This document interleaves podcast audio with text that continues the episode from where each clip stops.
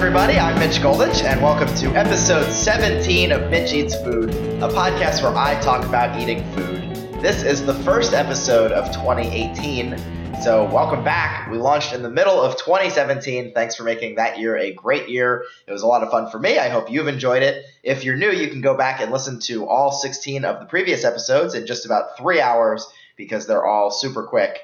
So I just want to say thanks as always, and a reminder that you can subscribe in iTunes, SoundCloud, Stitcher, or Google Play. And also, I appreciate those iTunes reviews, which help other people find the podcast. So let's make 2018 a great one for us, and let's see if we can get Mitch Eats Food to grow a little bit.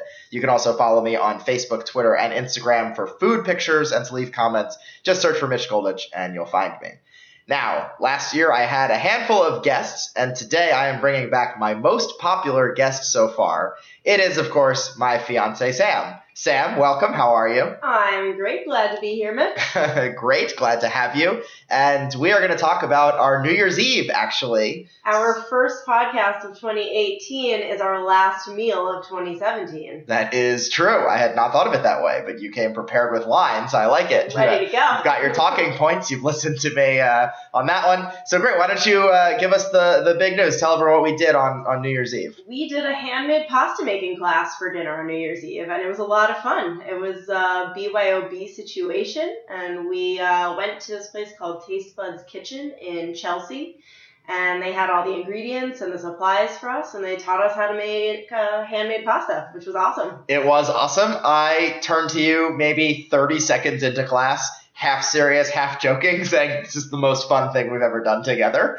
Actually, what happened was we walked into the room, you looked around and turned to me and said, This is my favorite thing we've ever done. Which I'm not sure how I was supposed to feel about that statement, but it was a lot of fun. It was very exciting. Okay, so the first 16 episodes of this podcast have been meals that were purchased uh, by me somewhere. Somebody else cooked it and served it. This is the first one that we actually made together with our hands. the first episode of Mitch Cooks Food. This is the first episode of Mitch Cooks Food, which I guess is probably how how I'll label it. Yes, podcast. Mitch Cooks Food one of Mitch Eats Food seventeen. All right, so let's talk. I guess we start with the menu.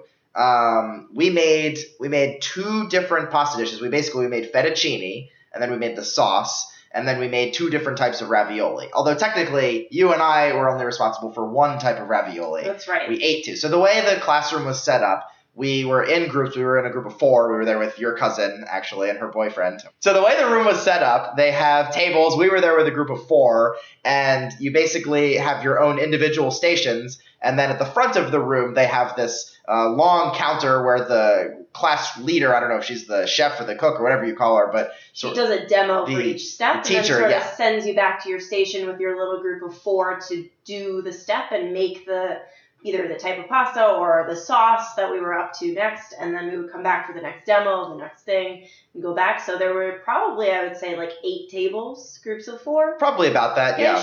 Each table was only responsible for making one kind, but there were two different kinds that got made, and everyone got to eat everything at the end. So that Right. was good. So we made uh, We made the no, we made the butter butternut squash, squash ravioli, ravioli. and then also got to eat the spinach. Right. Um, so yeah, it was a ton of fun, and uh, you know, I mean, I don't want to just make this a commercial for Taste Buds Kitchen, though I do highly recommend their program for those of you who are in uh, who are in New York. But it was really cool. Now we both cook a little bit. We're both hoping to cook more in 2018, I think, but we're not expert chefs. What was fun about it uh, I mean, not only was the pasta good, so they they teach you about everything that you're doing, and it was cool to learn. And obviously, the pasta tastes better when you make it fresh than when you eat it out of the box, even when it's us making it fresh and not a, a professional trained chef. But one of the things that was really cool was how we learned tips that are actually valuable in the kitchen for later. They were showing us the proper knife technique and the way you should hold the knife when you're mincing the garlic. And they taught us things about uh, cracking eggs and uh, and how to mix the eggs into and the dough. onions so you don't And cry. That yes, and that we've actually used since. They gave us a technique for how to chop an onion in a way that is not going to make you cry. we are not going to try and explain Just now. blew my mind. No, you've got to take the class or or keep listening to Mitch Eats Food and hope it comes up in a future episode. The other cool thing was that we made the dough from scratch. Mhm. Like it really just started as flour and, Yeah. And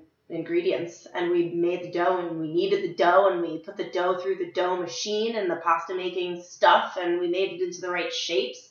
Yeah. And we folded the ravioli and we learned how to stuff them, and it was really awesome to do every single thing just start to finish. And making the sauce was fun too. Yeah. That started. They gave us all the ingredients. So they gave us the tomatoes, uh, which I guess were they We're crushed crushed. crushed with tomatoes with water. Mhm. And then we added things, and we were we added carrots to our sauce, which I I mean I'm sure if I was to make a sauce alone at home, I would have found a recipe. If I was just thinking, let me make a sauce, I wouldn't have thought to add carrots to it. But they were explaining the reason, I don't and think you, you ever would have endeavored to make a sauce from scratch without instructions. right. Well, what I'm saying, yeah, I guess you're probably right. But anyway, it was fun that they were uh, you know telling us what goes into the sauce, and and we were learning about why. It why. cool, yeah, yeah. So the carrot, uh, and and we did learn why. Let's see if if either of us remember. But it was basically why. the acidity of the tomatoes, and you needed the the Sweetness. the sweetness in the carrot. There you go. I'm glad one of us is paying balance it out. attention. Uh, maybe I was drinking wine while they were while they were explaining that. Um, it was also I loved because you were talking about the shapes of everything.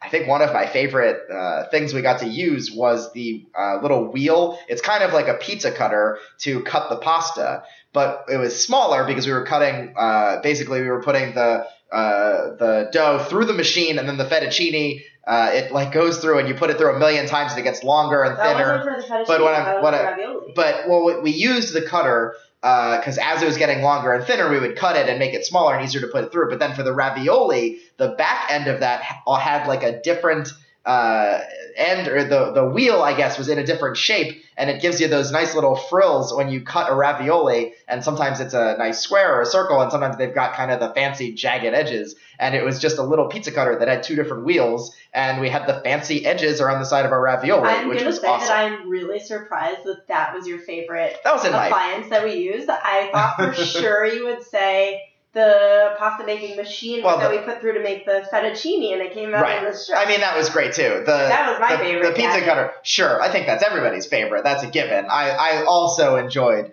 the uh, the little I don't the ravioli cutter a is what we're gonna call didn't it. say it. Oh, I guess. All right. Well, I knew you were going to bring it up. Um, yes, the machine was awesome. We had so at our own table, at our own station, we had uh, the machine that basically flattens the dough and thins it out, and you run it through that, and it's got all the different settings, and you put it through a million times, it gets thinner. And then there's the attachment, and we did this up at the table um, with the uh, the teachers, where you put Under it supervision. Under weren't to super- do right. where you put it through the fettuccine maker, where you basically take a long flat one and run it through the machine, and then you get the long uh, skinny, not skinny, I guess for pasta, but the, the strands, the fettuccine shaped fettuccine, I guess is a good way to put it. Um, yeah, it was fun. We kept bringing up the pasta. It was in a long flat thing, and then they had these drying racks up at the table, so everybody in the class was taking their pasta up and then hanging it on these drying racks. And because it's very important that the fettuccine dries out totally before you put it in the machine, Not because- totally. uh, okay, well, not totally, It's not going to cut well. sure, but it, has, to, be dry out dry, so that it didn't all stick together, Exactly, not too because much the that it was already brittle. It was a very delicate balance. right? That So we, we, basically just had to pull off these sheets of noodle from the drying racks to put through the fettuccine maker, and that was fun. yeah, that was a big uh, another area where we had, where we had supervision was them telling us when Which the ones were okay? looked ready, and I think we got the hang of it as we kept going. Yeah, eventually. So of the pasta, so the fettuccine was great. The the taste, by the way, all the ingredients were awesome. The butternut squash ravioli had three different kinds of cheese in it. It had Yeah. mozzarella, ricotta, and parmesan. Which was unexpected.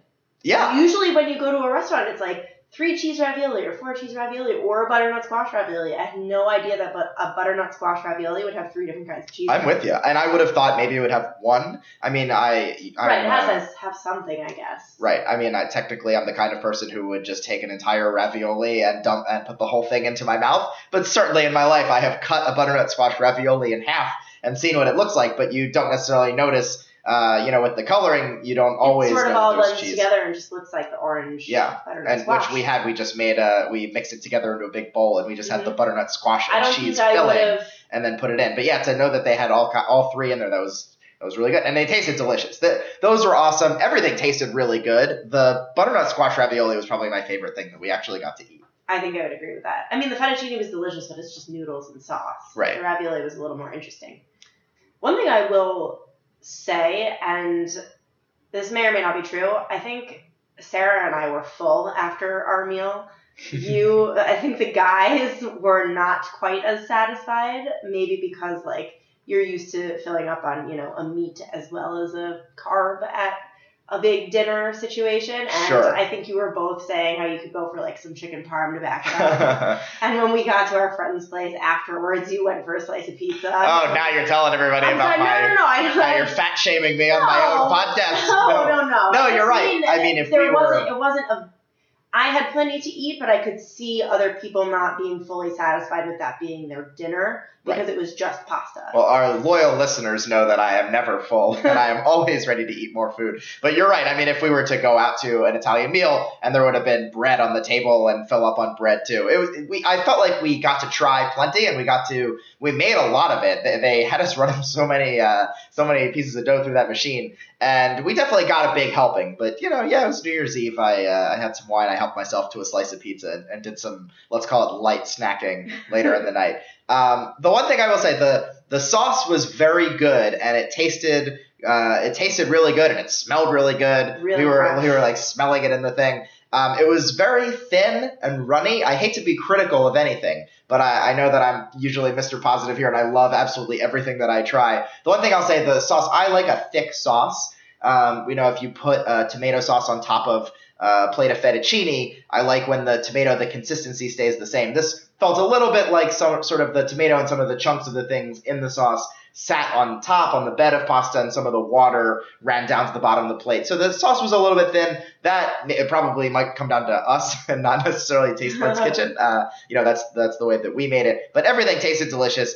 It was great. The other thing we were saying is, you know, did this inspire us to cook more? We're standing there and, and we're like, oh, we should do this all the time. We should cook. The amazing thing about going to a place like this is that there's zero cleanup involved. And so- really not that much prep. We were doing all the Right. steps to make everything, but all of the ingredients were already there for us in the quantities that we needed. Yeah, it's fun to be the people who just uh, Chop grate and and grate the nutmeg on the tiny nutmeg grater without having to have everything, and then also clean up all of these utensils. So the I say the odds of us actually making uh, fettuccine at home We anytime also don't soon. have a pasta maker. We don't have a pasta maker so machine. that might uh, get in the way of those those someday. dreams. Wedding registry time. um, but it was awesome. The food was really great, and we do want to say uh, thanks to Taste Buds Kitchen. Yeah, we always I'm looking forward to going for another kind of cuisine because they do other kind yes, of they do. Thai. They do. They do a whole bunch. I um, think I would go back. And we also we want to give a shout out to Maddie, who Thanks, was our Maddie. instructor. She was great. We had fun learning from her, uh, the master of the kitchen, Maddie at Taste Buds. Uh, last thing I do want to say, it was seventy nine dollars a person. So, but you figure seventy nine dollars.